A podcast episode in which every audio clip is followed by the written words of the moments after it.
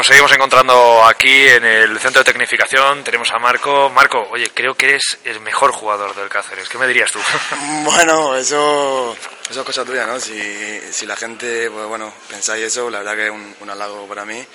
Pero bueno, yo eh, intento lo que tiene que hacer, eh, hacer lo que tiene que hacer un, un base. Eh, bueno, sobre todo en los minutos finales, que el partido estaba bastante igualado, que el Lucentum estaba apretando mucho en defensa, pues bueno, he intentado eh, organizar un poco el, el, juego y tranquilizar el, el juego. Y bueno, la verdad que nos ha salido bastante bien y hemos conseguido una victoria muy importante. Estaba claro que el partido podía ser muy rápido y tú has templado los momentos que han conseguido el base. Sí, porque ellos eh, al final, pues bueno, estaban quizá en defensa con mucha intensidad, apretando muy arriba.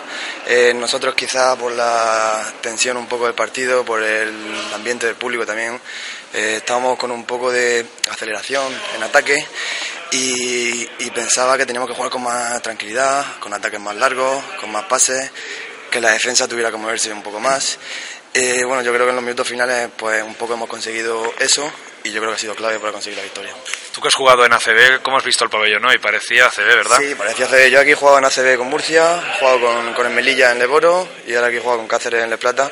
El pabellón, la verdad que muy bien, muy bien al nivel de, de ACB y de Leboro. Yo creo que, bueno, está claro que, que esta es una ciudad que se merece como mínimo, mínimo, mínimo estar en Leboro. Eh, y yo creo que su lugar es la ACB. Eh, espero que en, en, pocos años, dentro de poco, esté en categorías superiores, que se lo merecen. ¿Esperabas la presión? ¿Ha podido ser un factor en contra la presión del público para vosotros? Eh, sí, está claro, está claro eh, que ha podido ser un poco factor en contra nuestra, pero sobre todo factor muy positivo para Alicante. ¿no? Ahí en el último cuarto, principio del último cuarto, hemos conseguido una ventaja de 10 puntos, eh, 10-12 puntos, y yo creo que ellos han entrado en el partido, han vuelto a entrar en el partido eh, gracias la, al empuje de, de, la afición. ¿no? Eh, yo creo que han encadenado ahí un par de acciones positivas en defensa y en ataque, y eso eh, unido al, al, empuje y al apoyo de la afición yo creo que ha sido lo que le ha permitido a ellos eh, estar pues hasta el final con opciones de conseguir la victoria ¿no? eh, yo creo que el papel de, del público ha sido muy importante y si sigue así yo creo que el Lucento estará muy muy muy arriba al final del año ¿Qué crees que ha sucedido en el segundo cuarto para que hubiera esa distancia? Porque es verdad que en el primer cuarto habéis estado súper igualados, el partido ha sido súper trepidante, pero en el segundo cuarto el Lucento ha dado un bajón importante. Sí, yo creo que en el primer cuarto eh, quizá ellos han tenido, han tenido mucho acierto en el tiro exterior eh, y en el segundo cuarto pues los tiros que, que han metido en la primera parte pues, han fallado en la segunda parte.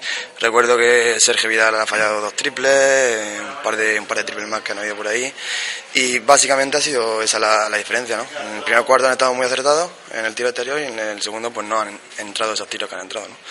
Pues nada, enhorabuena porque habéis ganado al equipo imbatido todavía y habéis sido, bueno, es que aquí os teníamos mucho miedo, por eso yo creo que el campo se ha llenado. Sí, yo creo que, bueno, eh, el ascenso y los equipos que van a estar arriba, pues van a ser Castellón, eh, Alicante, nosotros y siempre hay alguna sorpresa por ahí, ¿no?